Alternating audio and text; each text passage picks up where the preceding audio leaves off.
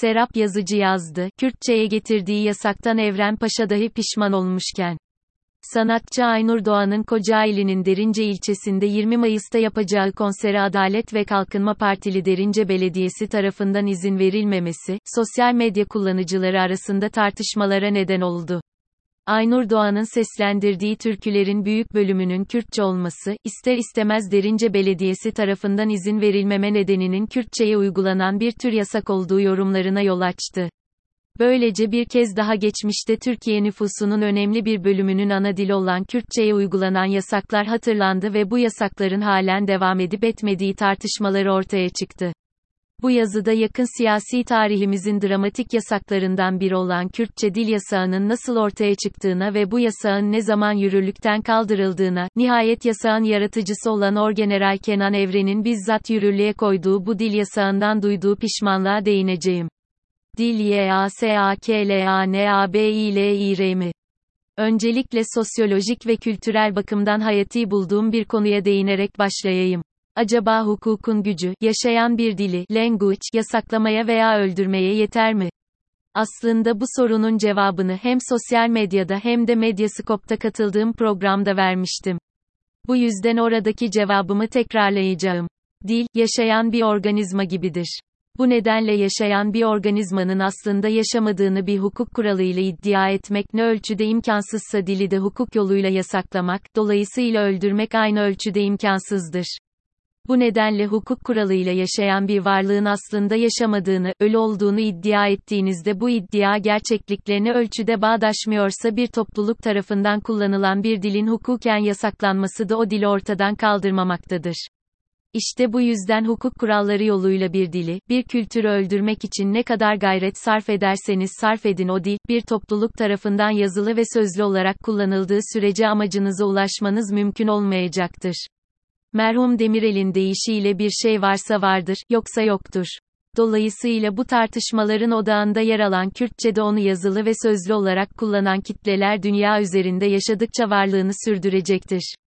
İlk yasak nasıl doğdu? Kürt diline yönelik yasağın ilk kaynağı, 12 Eylül 1980'de yönetime el koyan Milli Güvenlik Konseyi önderliğinde hazırlanan 1982 Anayasası oldu. Bu anayasanın ifade hürriyetini düzenleyen 26. maddesinin 3. fıkrasında şu hüküm yer almaktaydı. Düşüncelerin açıklanması ve yayılmasında kanunla yasaklanmış olan herhangi bir dil kullanılamaz. Bu yasağa aykırı yazılı veya basılı kağıtlar, plaklar, ses ve görüntü bandları ile diğer anlatım araç ve gereçleri usulüne göre verilmiş hakim kararı üzerine veya gecikmesinde sakınca bulunan hallerde kanunla yetkili kılınan merciğin emriyle toplattırılır. Toplatma kararını veren merci bu kararını 24 saat içinde yetkili hakime bildirir. Hakim bu uygulamayı 3 gün içinde karara bağlar. Aynı anayasanın basın hürriyetini düzenleyen 28. maddesinin ikinci fıkrasında ise, kanunla yasaklanmış olan herhangi bir dilde yayım yapılamaz. Hükmüne yer veriliyordu. Konsey yönetimi anayasanın 26. ve 28. maddelerinin içerdiği kanunla yasaklanan dil kavramını 19 Ekim 1983 tarihli 2932 sayılı kanunla bir somutlaştırdı. Toplam 8 maddeden oluşan bu kanunun ilk 4 maddesi şöyleydi. Amaç ve kapsam madde 1. Bu kanun, devletin ülkesi ve milletiyle bölünmez bütünlüğünün, milli egemenliğin, cumhuriyetin, milli güvenliğin, kamu düzeninin korunması amacıyla düşüncelerin açıklanması ve yayılmasında yasaklanan dillere ilişkin esas ve usulleri düzenler. Düşüncelerin açıklanması ve yayılmasında kullanılamayacak diller madde 2. Türk devleti tarafından tanınmış bulunan devletlerin birinci resmi dilleri dışındaki herhangi bir dille düşüncelerin açıklanması, yayılması ve yayınlanması yasaktır. Türkiye Devleti'nin taraf olduğu milletler arası antlaşma hükümleriyle eğitim, öğretim, bilimsel araştırma ve kamu kurum ve kuruluşlarının yayınlarına ilişkin mevzuat hükümleri saklıdır. Türk vatandaşlarının ana dili madde 3. Türk vatandaşlarının ana dili Türkçedir. A. Türkçeden başka dillerin ana dil olarak kullanılmasına ve yayılmasına yönelik her türlü faaliyette bulunulması. B. Toplantı ve gösteri yürüyüşlerinde, mahallin en büyük mülki amirinden izin alınmadıkça bu kanunla yasaklanmamış olsa bile Türkçeden başka dille yazılmış afiş, pankart, döviz, levha ve benzerlerinin taşınması, plak, ses ve görüntü bantları ve diğer anlatım araç ve gereçleriyle yayım yapılması, yasaktır. Ceza hükümleri madde 4. A 2 NCİ madde ile 3. maddenin B bendinde belirtilen yasaklara aykırı harekette bulunanlar hakkında fiilleri başka bir suç oluştursa bile ayrıca 6 aydan 2 yıla kadar hapis ve 100 bin liradan aşağı olmamak üzere ağır para cezası hükmolunur. B. 3. maddenin A. bendi ile yasaklanan hususlarda her ne suretle olursa olsun faaliyette bulunanlar hakkında, fiilleri başka bir suç oluştursa bile ayrıca bir yıldan 3 yıla kadar hapis ve 100 bin liradan aşağı olmamak üzere ağır para cezası hükmolunur. Mahkemece yapılacak kovuşturma sonunda, mahkumiyet hükmüyle beraber her nevi elle yapılmış veya yazılmış veya basılmış kağıt ve eserler, plaklar, ses ve görüntü bantları, afiş ve pankartlar ile diğer anlatım araç ve gereçlerinin müsaaderesine de hükmolunur. Bu kanun kapsamına giren yayın araç ve gereçlerinin kaçırılmasını, değiştirilmesini, ziya uğramasını ve tahribini önlemek için tahkikatın her aşamasında gerekli görülen tedbirler alınır. Bu kanunun ustalıkla kaleme alınan ikinci maddesinin yasakladığı, Irak'ın birinci resmi dili Arapça dışındaki tanınan diğer dillerinden biri olan Kürtçeydi. 2. Böylece bu incelikli formülle Kürtçe, kanunla yasaklanan dil haline getirilmişti. Bu yasağın neticesi olarak 12 Eylül askeri müdahalesini izleyen süreçte Diyarbakır cezaevinde hükümlü ve tutuklu olanlar, kendilerini ziyarete gelen, Kürtçeden başka dil bilmeyen anneleri, babaları ve diğer yakınlarıyla konuşarak değil, ancak mimikler yoluyla ve bakışarak iletişim kurabildiler. Hiçbir insaf ve vicdan ölçüsüyle bağdaşmayan bu uygulama, uzun yıllar devam etti. Nihayet 12 Nisan 1991 tarihli 3713 sayılı kanunla dil yasağı öngören bu kanun ilga edildi. Anayasanın, kanunla yasaklanan dil, ifadelerine yer veren 26. ve 28. maddeleri ise ancak 10 yıl sonra, 3 Ekim 2001 tarihli 4709 sayılı anayasa değişikliği ile ilga edildi. Böylece tarihi bir utanç, anayasadan temizlendi. Böyle olmakla beraber dil yasağına atıf veren hükümler, hukukumuzdan tamamen tasfiye edilememiştir. 22 Nisan 1983 tarihli 2820 sayılı Siyasi Partiler Kanunu'nun 81. maddesinin C bendinde halen kanunla yasaklanan dil ifadesi yer almaktadır. Bu hükme göre siyasi partiler, tüzük ve programlarının yazımı ve yayınlanmasında, kongrelerinde, açık veya kapalı salon toplantılarında, mitinglerinde, propagandalarında Türkçeden başka dil kullanamazlar, Türkçeden başka dillerde yazılmış pankartlar, levhalar, plaklar, ses ve görüntü bantları, broşür ve beyannameler kullanamaz ve dağıtamazlar, bu eylem ve işlemlerin başkaları tarafından da yapılmasına kayıtsız kalamazlar. Ancak, tüzük ve programlarının kanunla yasaklanmış diller dışındaki yabancı bir dile çevrilmesi mümkündür.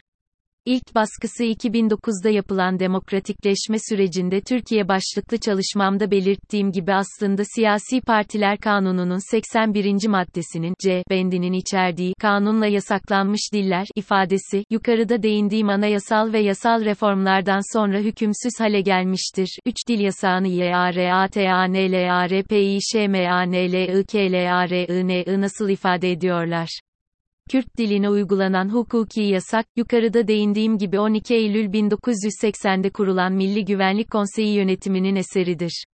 Müdahale lideri Genelkurmay Başkanı ve Milli Güvenlik Konseyi Başkanı Orgeneral Evren, dil yasağını yaratan hukuki tasarrufların yürürlüğe girmesinin üzerinden uzun yıllar geçtikten sonra Fikret Bilay'a verdiği röportajda yasağın kaynağını ve bundan duyduğu pişmanlığı şu sözlerle açıklamıştır. Kürt diline uygulanan yasak, 12 Eylül 1980'de kurulan Milli Güvenlik Konseyi yönetiminin eseridir bizzat yasağın yaratıcısı evrenin dahi pişmanlığını beyan ettiği ülkemizde Kürtçeden endişe duyan çevrelerin halen var olduğu bilinmektedir. 12 Eylül'de bir hatamız da oydu. Kürtçe konuşmayı yasakladık. Şöyle yasakladık, konuşmalarda, mitinglerde, şurada burada Kürtçe konuşulmayacak. Okulda filan Kürtçe tedrisat yapılamaz dedik. Neden dedik? Ben devlet başkanı iken, bir köyde ilkokula gittim. Üçüncü sınıfa mı, dördüncü sınıfa mı girdim, hatırlamıyorum. Açtım kitabı, oku şunu dedim çocuğa. Nokta. Kemküm, çocuk okuyamıyor. Dördüncü sınıfa gelmiş, Türkçeyi okuyamıyor. Kızdım. Orada söyledim. Öğretmene döndüm, dördüncü sınıfa gelmiş, Türkçeyi okuyamıyor, bu nasıl iş dedim. Sonradan anlaşıldı ki, öğretmen de Kürt. Kürtçe yapıyor tedrisatı. Döndüm ve Kürtçe yasağını koyduk. Kürtçe tedrisat yapılamaz dedik. Ama, biraz ağır yasak koyduk. Sonra bu yasak kaldırıldı, ama hataydı. Hata olduğunu sonradan anladım. 4. Bizzat yasağın yaratıcısı olan Orgeneral Evren'in dahi bu yasaktan pişmanlık duyduğunu açıkça beyan ettiği ülkemizde Kürtçeye karşı endişe duyan çevrelerin halen var olduğu bilinmektedir. Nitekim 15 ila 16 Mayıs'ta sosyal medyada cereyan eden tartışmalar, yasakçılık zihniyetinin belli çevrelerde cazibesini koruduğunu göstermektedir. Burada kastettiğim Derince Belediyesi değildir. Derince Belediyesi, ortaya çıkan tartışmalar üzerine konsere izin vermeme gerekçesini şu sözlerle açıklamıştır. Bugün iptal edildiği açıklanan konser organizasyonu, etkinlik öncesi yetkili mercilerden gerekli izinlerin alınmayarak, resmi işlemlerin yapılmaması ve bu süreçte uygun olmayan şekilde bilet satışı gerçekleştiğinden dolayı iptal edilmiştir. 5. Organizasyon şirketi ise tüm faaliyetlerinin usulüne uygun olarak yapıldığını beyan etmiştir. 6. Aynur Doğan konserinin Derince ilçesi ilçesinde yapılamaması, Kürtçeye ilişkin sosyolojik düzeydeki yasakçı zihniyeti tartışmaya açmışsa da aslında içinde bulunduğumuz süreçteki yasakçı tutum, herhangi bir dile veya kültüre yönelik olmanın daha ötesindedir. Hatırlanacağı gibi Eskişehir'de 12 ila 15 Mayıs tarihleri arasında yapılması planlanan Anadolu Fest Festivali, Eskişehir Valiliği tarafından yasaklanmıştır. 7. Keza Kültür ve Turizm Bakanlığı'nın düzenlediği Başkent Kültür Yolu Festivali'nde Güney Koreli Mira K-pop grubunun Ankara'da ücretsiz düzenleyeceği konser iptal edilmiştir. 8. Dahası Muş'ta 17 Mayıs 2022'de yapılması planlanan Metin Kemal Kahraman konseri de yasaklanmıştır. 9. Bütün bunlar, 12 Eylül 19 1980 müdahalesiyle ortaya çıkan, uzun yıllar Türkiye'yi kıskacına alan yasakçı zihniyetin yeniden dirildiğini göstermektedir. Askeri bir yönetimin yol açtığı yasakların sivil yönetime geçişle tedricen de olsa ortadan kalkacağı düşünülebilir. Bugün ise Türkiye, sivil yönetim altında yasakçılığın kurumsallaştığına tanık olmaktadır. Bu kurumsallaşmanın nasıl ve ne zaman sona ereceği, yerini ne şekilde özgürlükçü bir atmosfere bırakacağı belli değildir. Bu belirsizlik ise geniş kitlelerin en büyük umutsuzluk kaynağıdır. Bu nedenle müteakip seçimler, Türkiye'nin yönünü otoriterizmden demokrasiye, yasakçılıktan özgürlükçülüğe, keyfilikten hukuk devletine dönüştürecek en önemli fırsat olacaktır. 1. Resmi Gazete Tarihi, 22 Ekim 1983, sayı, 18199. 2. Bilindiği üzere Irak Devleti 1921 yılında kurulmuş, ilk anayasası da 1925 yılında çıkmıştır. Bu anayasanın 17. maddesinde devletin resmi dilinin Arapça olduğu vurgulanmıştır. 37 yıl süren kraliyet döneminde 1921 ila 1958 çıkan yerel diller yasasında 1931 belirli ilçelerde Kürtçe dilinin resmi dil olduğu vurgulanmış. Bu bölgelerde mahkemelerde Kürtçe ya da Türkçe kullanılması ve ilkokullarda eğitimin Kürtçe ya da Türkçe olması öngörülmüştür. Devletin 1932 yılında Milletler Cemiyeti'ne vermiş olduğu taahhütnamede, Irak'ın resmi dilinin Arapça olduğu vurgulanmış, ancak yargı önünde ve ilkokul düzeyindeki eğitimde Irak'taki Arap olmayan halklara, Türkmenler, Kürtler, yukarıda da belirtilen haklar verilmiştir. 1958 yılında kraliyet rejiminin yıkılması ve cumhuriyetin ilan edilmesi sonucunda çıkan anayasada resmi dil konusuna değinilmemişse de, Irak'ın Arap ümmetinin bir parçası olduğu ve Araplarla Kürtlerin ülkede ortak oldukları vurgulanmıştır. Sonraki dönemlerde Irak'ta çıkan 1964 ve 1968 anayasalarında devletin resmi dilinin Arapça olduğu vurgulanmakla yetinilmiştir. Ayrıntılı bilgi için bakınız Irak'ta Resmi Diller Yasası ve Türkmenler, Orta Doğu Araştırmaları Merkezi, https www.orsam.org.tr tr irak ta resmi diller yasası ve Türkmenler 3 Serap Yazıcı, Demokratikleşme Sürecinde Türkiye, İstanbul Bilgi Üniversitesi Yayınları, 2009, S. 53. 4 Fikret Bila, Gül, Artık Askeri Safhadayız, Milliyet Gazetesi, 7 Kasım 2007, erişim tarihi, 20 Mayıs 2022, https www.milliyet.com.tr yazarlar fikret bila gül artik askeri safhadayız 2 21758 5 Derince Belediyesi resmi Twitter hesabından yapılan açıklama için bakınız https twitter.com derince belediye status 15259379179174 157309699 organizasyon şirketinin açıklamaları için bakınız https twitter.com gergedan yapım status 1525936185431973892 7 ayrıntılı bilgi için bakınız https t24.com.tr haber anadolu fest iptal edildi eskisehir valiligi nin 15 gunluk yasacina tepki yadi virgül 10333127 8 ayrıntılı bilgi için bakınız https www.haberankara.com ankara k pop grubu mira nin ankara konseri iptal edildi h1963997.htm 9 ayrıntılı bilgi için bakınız https twitter.com makkahraman status